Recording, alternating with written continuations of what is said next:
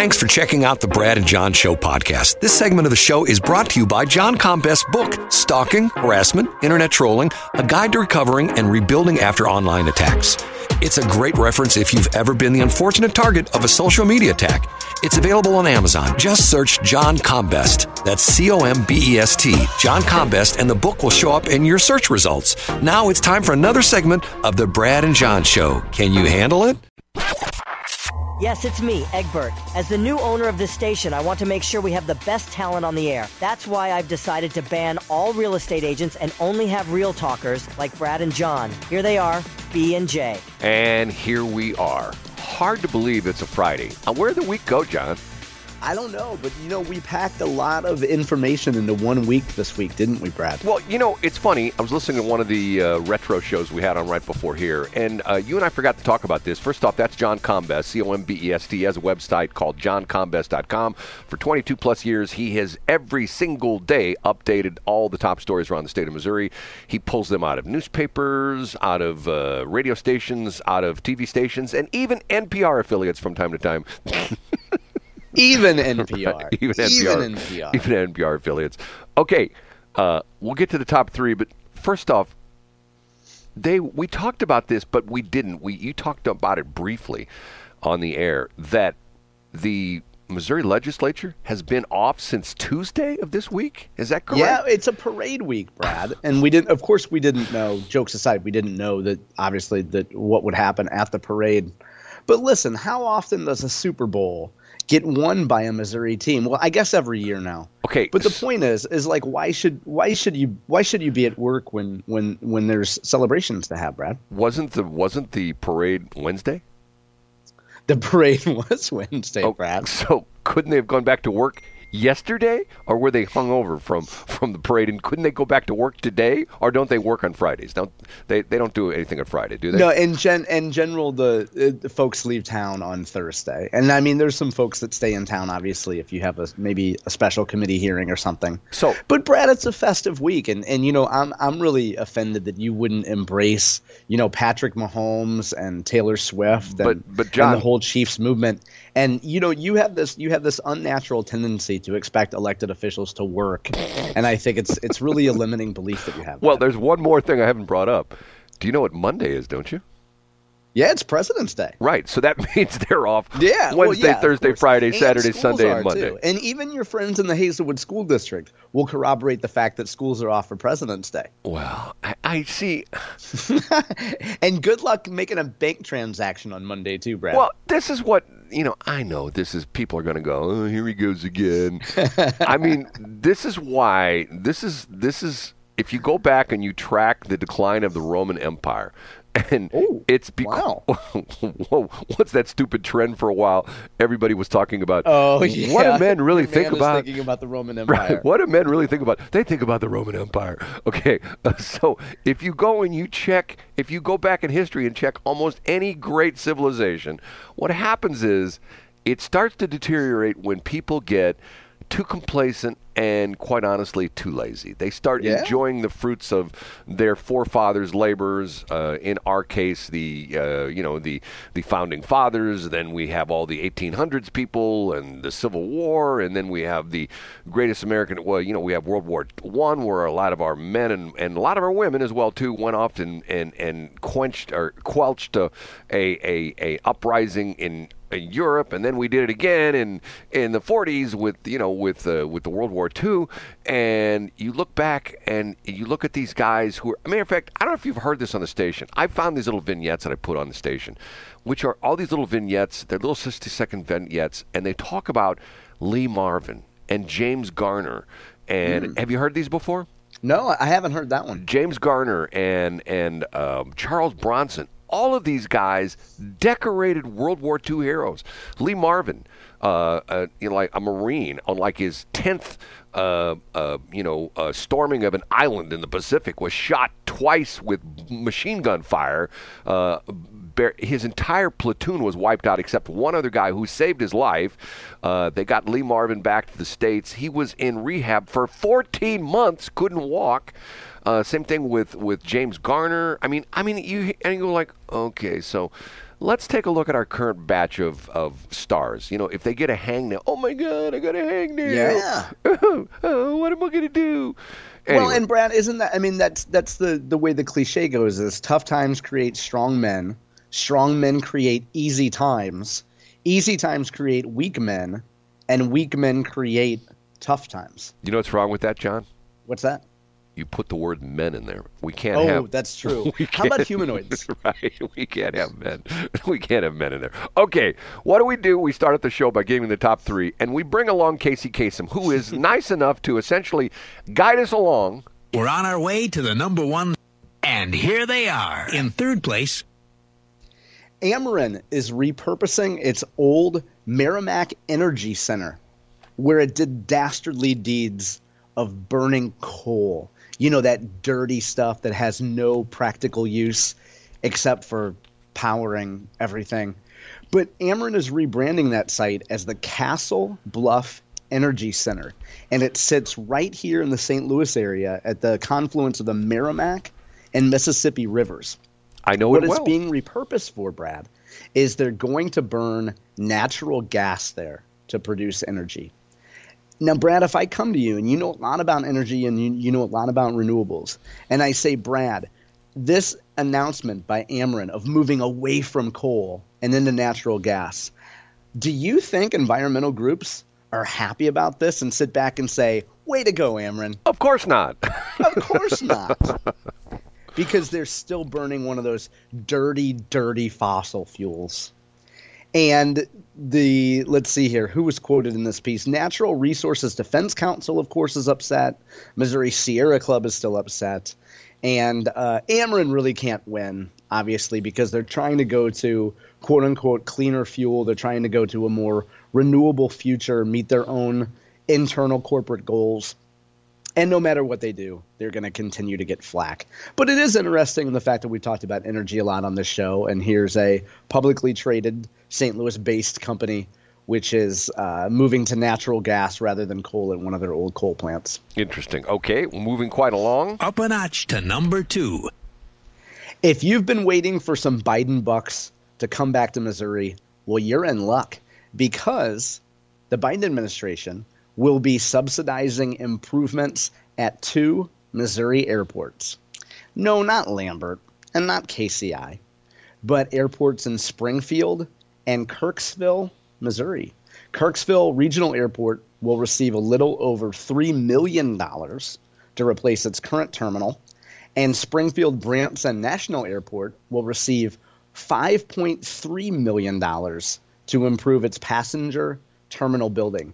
This piece, by the way, is via the progressive blog network known as States Newsroom, of which Missouri Independent is a member. Also, that Ameren piece was brought to us by the Post Dispatch's Bryce Gray. So, more Biden bucks coming back this time for airport terminal upgrades. Well, and and obviously the big terminal upgrade is what they're proposing for Lambert, which once again I shake my head because I think to myself, okay, you know, I remember we talked about that was a couple weeks ago when when that study came out that was like, oh, it brings in Yeah. 14 trillion dollars worth of economic impact. And and I got a kick out of the the the spokesperson who said when people come into a city they want to see a beautiful airport. And I'm thinking to myself yeah. And then they jump jump in an Uber and they drive down on I-70 into downtown and they see like like it looks like see Beirut, right. It looks like They see Cori Bushland, but at least in Cori Bushland, they know they're safe because they have an advocate in Congress fighting to fund the police. I guess okay and here we go And here they are. The number one The number one piece of news throughout the state yesterday was residual coverage, so to speak, of the Kansas City Chiefs parade shooting. Specifically, a couple pieces I'd point to on my website. Pete Mundo had Governor Parson on for the first comments that the governor had made publicly, in, at least in an interview forum, since the shooting. And the governor used a phrase that is sure to trigger progressive folks. He said that, quote, we can't let some thugs and criminals take over, unquote. When you're in a celebratory environment, when you're in an urban area, you can't let the thugs and criminals take over an entire city. So- so surely people will be wildly offended by the governor's word choices there. Pete also had on his show, he also had Mayor Quinton Lucas on to talk a little bit about it. To his credit, Mayor Quinton Lucas did not use the opportunity to make a call for more gun control.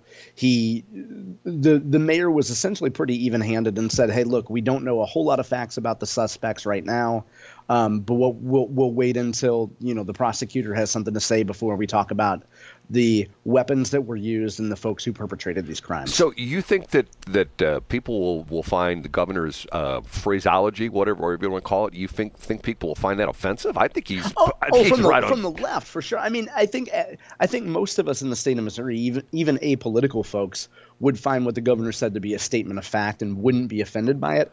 But if you're a progressive, Brad, you can't you can't use the word thugs. Like that's just one of the words that's been banned in progressive vernacular.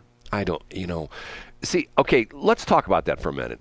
Mm-hmm. I'm not an attorney. You're not an attorney. Okay. Right. Um, what I find somewhat curious about this is that it is my understanding of the law that when you take someone into custody, you've got 24 hours to charge them. If you don't charge them within 24 hours, you have to break them free. Okay? Right. Now, obviously these it was originally three. They released one of the the, the, the people. Now it's down to two. Yep. they claim they're juveniles. Is that not cover for does that not does that uh, 48 hour or 24 hour uh, uh, rule does that not handle juveniles? Are juveniles exempt I'm, from that? I'm not certain brad and i was under the impression that all that that there were three people who were originally detained and two were juveniles and one and that one juvenile was released and now there is one adult and one juvenile in well, custody. But I, I, could be wrong. I heard the opposite. I heard that. Okay, the, you could be right. The two juveniles were the ones that are still in custody, and don't you find it a tad bit curious that there's not much information about this at all? I mean, you know, once again, a woman was murdered and yeah. a n- number of other people were shot, and they said that was it? They said the majority of the people who were shot were under under 16. Yeah, I mean, yeah, there to were me, lot of kids around. To me, that's capital murder. Whatever the number one thing is, you throw the book at them, and essentially they're uh, they're deemed to be adults. I don't care if they're 14 or 15 years old. You know, I mean, if they're if they're going to do that kind of crap, then they need to be charged as adults. Yeah, and and so I was just looking, and I would point folks to Jane Dueker on Twitter had a number of comments about this last night, coming from a legal perspective, and she said she was talking about a St. Louis case, and she said it's relevant to the KC shooting.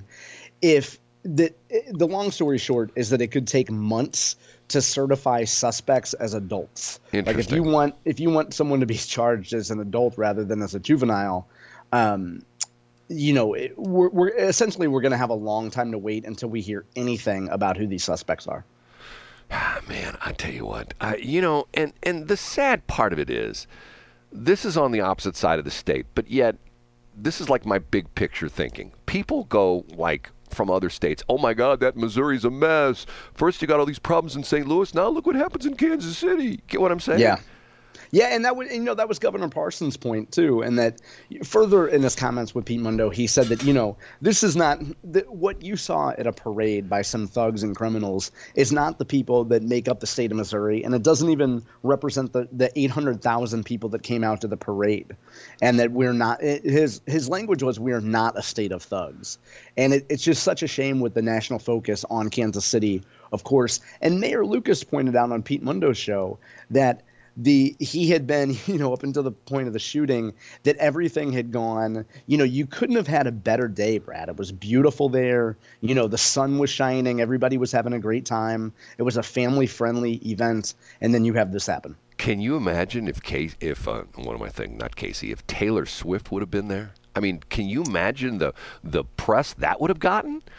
And imagine if she had been anywhere within a mile of gunshots. That's what I'm saying. And it would have been our princess was in danger. Right, right. Can you believe this backwards hick state doesn't have stronger gun laws to protect our princess? Well, and the crazy thing about this is, and I think the reason that the mayor has sort of backed off on the gun thing is because if these two who are being essentially uh, held who are accused of doing this um, are juveniles, the whole gun thing goes out the window because of the fact because of the fact that that you're not supposed to be, you know, if you're a juvenile, you're not supposed to have a gun anyway. You know what I mean?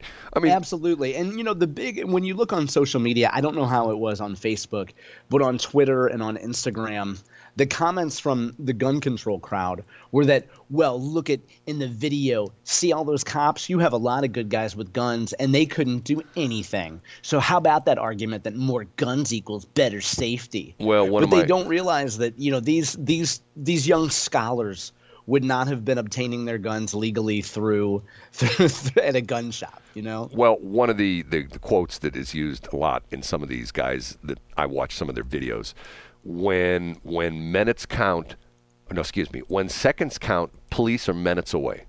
Yes, exactly. now I, I, know that's somewhat of a uh, uh, you know, a somewhat nasty comment, but when you think about it, it's true. If and you and it's not, and, and I don't mean to interrupt, Brad, but that's not a knock against the police because logistically they are minutes away. Right, exactly. That's the whole idea behind it. The whole concept of that saying is that you need to prepare yourself for, and you watch these crazy, weird, especially if you've seen some of these bizarre ring doorbell videos where a oh, guy yes. comes up to a door and just starts kicking the door in, you know, and mm-hmm. and they have any and, and they have no idea who the guy is. He's some crackhead who's driving, walking down the street. I think I, am going to go get something to eat. I'm going to go in that house right there. And yep, he starts exactly kicking right. in the door. And you, as a citizen, dial 911. You know, you you know, you give him and your then you address. Wait, and then you're at the mercy of the criminal that's right, on your doorstep. Exactly. I mean, it's yeah. to the point where, and by no means am I saying we become vigilantes and take the law into our hands. I'm not saying that at all. I mean, you know, what's interesting is by this the name, the sheer name of it, if you're called a prepper, people go, "Oh my God, that guy's a prepper." But yet, when you think about it, the people who are the preppers are those the smart ones because once again, if the electricity goes out, you know a lot of these guys have generators and stuff yep, like that. for sure. And and if and enough food. Right. And you saw what happened to us during the pandemic where where you go to the grocery stores and there'd be whole aisles where there'd be nothing left. yeah. You know, it looked like a hurricane came in and sucked all the food out. You know what I mean? It just well, gone. it's the cliche, Brad, of of the people that five years ago were considered wild-eyed conspiracy theorists. It, today, you're like, hmm, that guy had enough toilet paper and paper towels and rations But during the pandemic, that's and he had a generator. Right, that's the whole point. The Yeah, point is, yeah. don't you agree with me that the preppers were? Oh my God, he's a prepper. It was almost like oh you. were- yeah, absolutely. You were some and nut I knew job. people who had the MRPs on hand all the time, and a lot of them were ex-military guys and whatever. But I'll admit, at first I was like, "Well, that's that dude's kind of a freak show. Like, why is he keeping water around?" Well, and but- then it's like, well, But but see, once again, the situation is, and, and mainly mainly mainly. Let me try that again. Maybe because I'm in a business, this radio station, where we have to keep the thing on the air 24 hours a day, seven days a week. Yes. And, and quite honestly, when the stuff hits the fan, we're supposed to be first line of defense because we've got the EAS system and all that kind of stuff. And and the interesting part of this is is that one of the things, and God, I don't mean to sound like I'm beating the drum for AM radio, but one of the things that AM radio provides is you know what? Let's take this to the next break because I have to explain this because I thought it was sort of interesting. Because here we go. Here's another example of our federal government uh, doing something and spending millions and millions and millions of dollars, and then essentially saying, "Eh, we don't care about that anymore." And Yeah, and all th- this has to do with of all stations, KMOX. And Hmm, I will. I will tell you the KMOX story, which myself being a broadcaster, uh, this came from me going to the KMOX transmitter site over in Illinois, and I was fascinated by what I saw. Thanks for checking out the Brad and John Show podcast. This segment of the show is brought to you by John Combest's book, Stalking, Harassment, Internet Trolling, A Guide to Recovering and Rebuilding After Online Attacks. It's a great reference if you've ever been the unfortunate target of a social media attack. It's available on Amazon. Just search John Combest. That's C O M B E S T, John Combest, and the book will show up in your search results. Now it's time for another segment of the Brad and John Show. Can you handle it?